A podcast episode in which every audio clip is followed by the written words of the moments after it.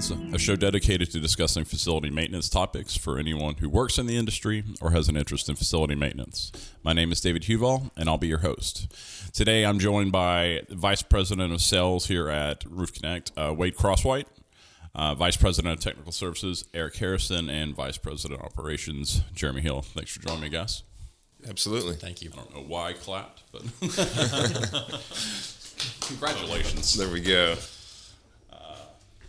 Well, uh, we all just got back from IRE in Dallas this year. Um, it's it was supposedly the biggest one they've ever had, and uh, topped out last year's show in uh, Nashville. Uh, I caught the first couple days. I was there. I went and saw the um, the key, keynote speaker, Charlotte Jones, who was the uh, marketing ambassador or brand ambassador for the Dallas Cowboys.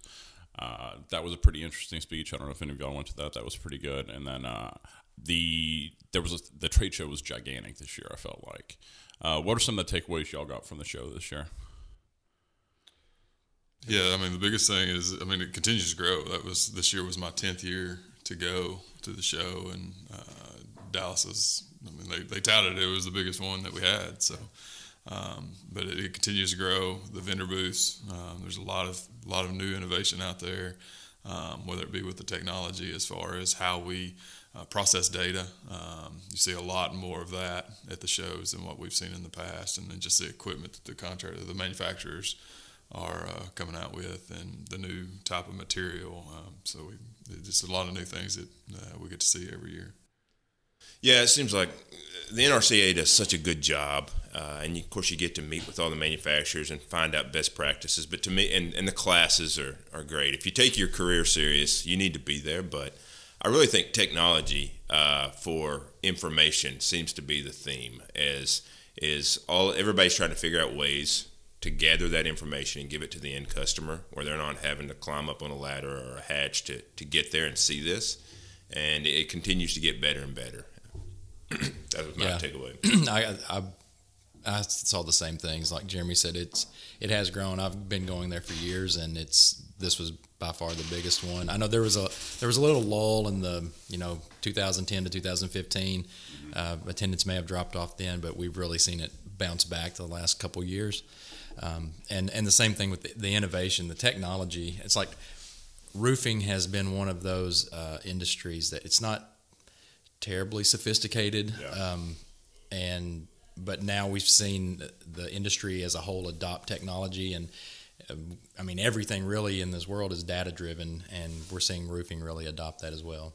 Yeah, I think the first one I went to, there was like two, two like work order management companies there, and then maybe an estimating takeoff type deal. And, and, and I mean, it's it, since I'd say the last several years, it has grown to probably five to ten. I mean, I'm probably not giving the number right, but you know, I looked at several different options in multiple categories just to just kind of get a feel of what they're doing and what their capabilities are, and, um, and, and how we are doing some of the things that we we're doing internally, and how that matches up.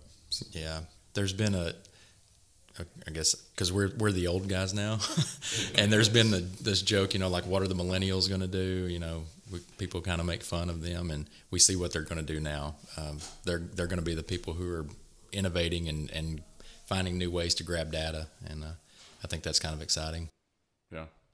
I saw there was I saw one booth that had a instead of using I guess a drone because of the regulations with the drones they had a it looked like a little it was a little tank almost with uh, they had treads on the sides that looked like they were made of like sandpaper, real grippy that could climb on real steep steep slope roofs and you know things like that. That out Take of the box pictures. thinking that you don't you know when you can't use drones in certain areas, how do you get that without putting somebody on the roof?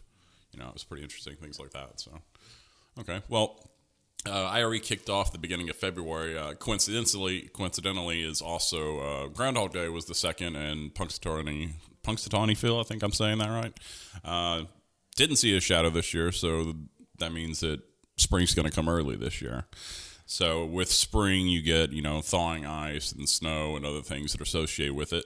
So I want to talk a little bit about uh, what are some of the problems that are typically found on roofs as the winter, you know, as, as it thaws off and spring comes in.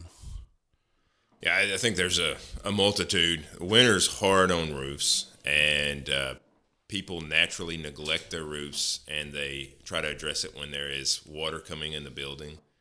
And it is so much more cost effective and cheaper in the long run to be proactive and have people up there to unclog drains, clean debris, look for cracking, crazing.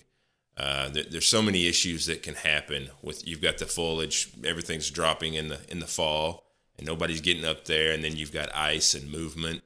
So uh, there's a lot of things that can happen, and catching it early uh, by having somebody come out there immediately after the winter and look uh, is so much more efficient and, and prevents damage. You know, to, to, your insulation, to your deck, to your ceiling tiles, to inventory or, or, or computers or servers. You know, so it's uh, there's a lot that goes wrong, and just because you don't have water coming in the building doesn't mean there's not issues up there on your roof. Uh, winter's winter's hard on the roofs, especially up in the north. Yeah, I was going to ask, what are some of the first things that facility managers need to think about as far as uh, you know when it comes to uh, updating their or not updating necessarily, but evaluating their portfolios in the spring? I, I think that's having having a trained professional go up there and evaluate it and uh, look for deficiencies and and then have them prioritize. You know, some of these guys have portfolios of thousands of stores. Yeah. Obviously, they can't fix everything at once, but kind of prioritizing their issues and identifying before it becomes a bigger problem. Because a, a eight hundred dollar repair now is going to be a three thousand dollar repair in, in, six months. So, mm-hmm. uh, be proactive.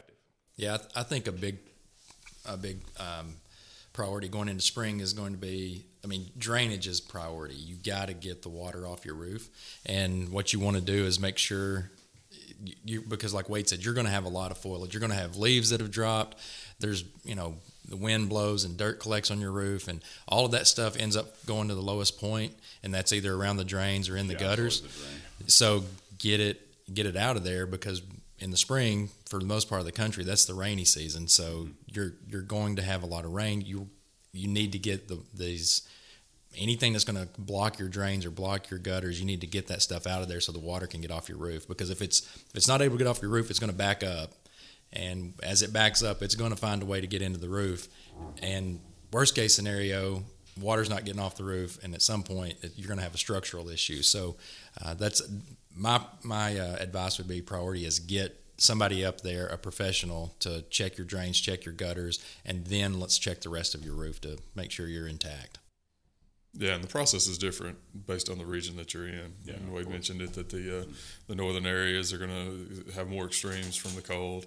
The southern regions are going to have more extreme uh, issues with the foliage. So you know, having having someone that is is based in that area or has knowledge of what that region does to the roof. There's going to be some commonalities on what they look for, um, but you know how how those extreme weather changes affects that roof is is is good tribal knowledge for the local people as well.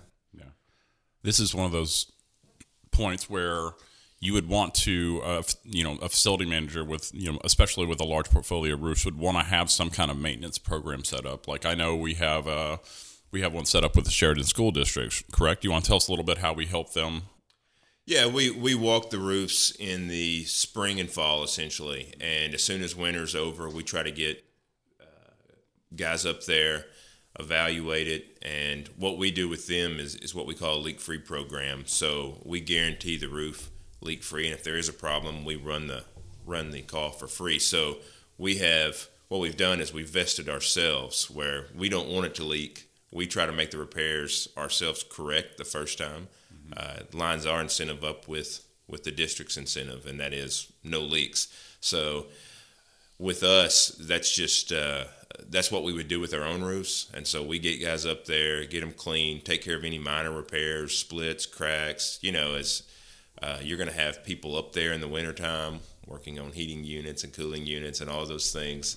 Uh, foot traffic and ponding water seem to be the the big things there. So with guys up there, you can you can prevent a lot of issues before they become bigger. So, what kind of cost savings are associated with doing some kind of maintenance program like this, as opposed to just reactionary? You know, it, it, you've really got to look at it as the the total cost of ownership, which is the this cost savings over the life of the roof, mm-hmm. and we've done studies on it. We've got some, but it, it's it's unbelievable. The NRCA did a study where it said if you're under a maintenance program, your roof will last 20 to 25 years. If you have no maintenance program, it's 8 to 12. And so you're essentially almost getting three times as much roof. So it's that, that's how important it is. And what you you know the real calculation is is the cost of your roof, the cost of the repairs and the maintenance program divided by the life of the roof.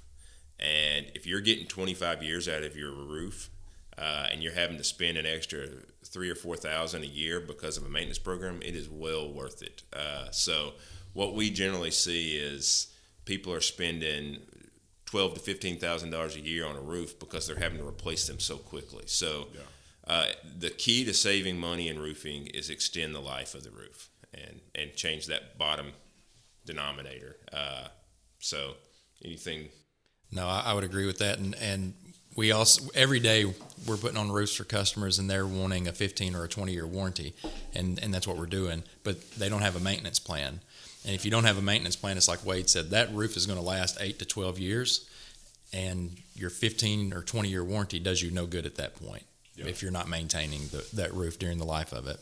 Yeah, Yeah, and I think everybody everybody understands that you have to do preventive maintenance on equipment. It's- it's- it's- I've heard Wade make the comment about changing oil in your car. I came from a, an environment where we were P, doing preventive maintenance on equipment just so the uptime would stay up. The roof is no different. I mean, you, you still got to have guys go up there routinely, take a look, clear the drains, and, and make do some just simple sealant uh, opportunities that that's going to extend it. So if you equate the roof similar to what you equate to your HVAC equipment, your chiller equipment, it's an asset, and you got to take care of it. Yeah. Even though it's out of sight and people tend to forget about it, it's Yeah, the, the, the two problems are they don't see it, A, and then B, they're looking at a one year budget. You Yeah. know, like Jeremy said, I, the, the changing the oil, you would save money by not changing the oil in your vehicle for one year. Uh, everybody knows that's ludicrous and wouldn't do that. But then next year, it's going to cost you twice yeah, as you much. got to replace it, right? so the roof is the same though. Well, I think that's about uh, all I had for today. Just you know, talk a little bit about spring and you know maintenance. Uh, so uh, thanks for coming on today with me, guys.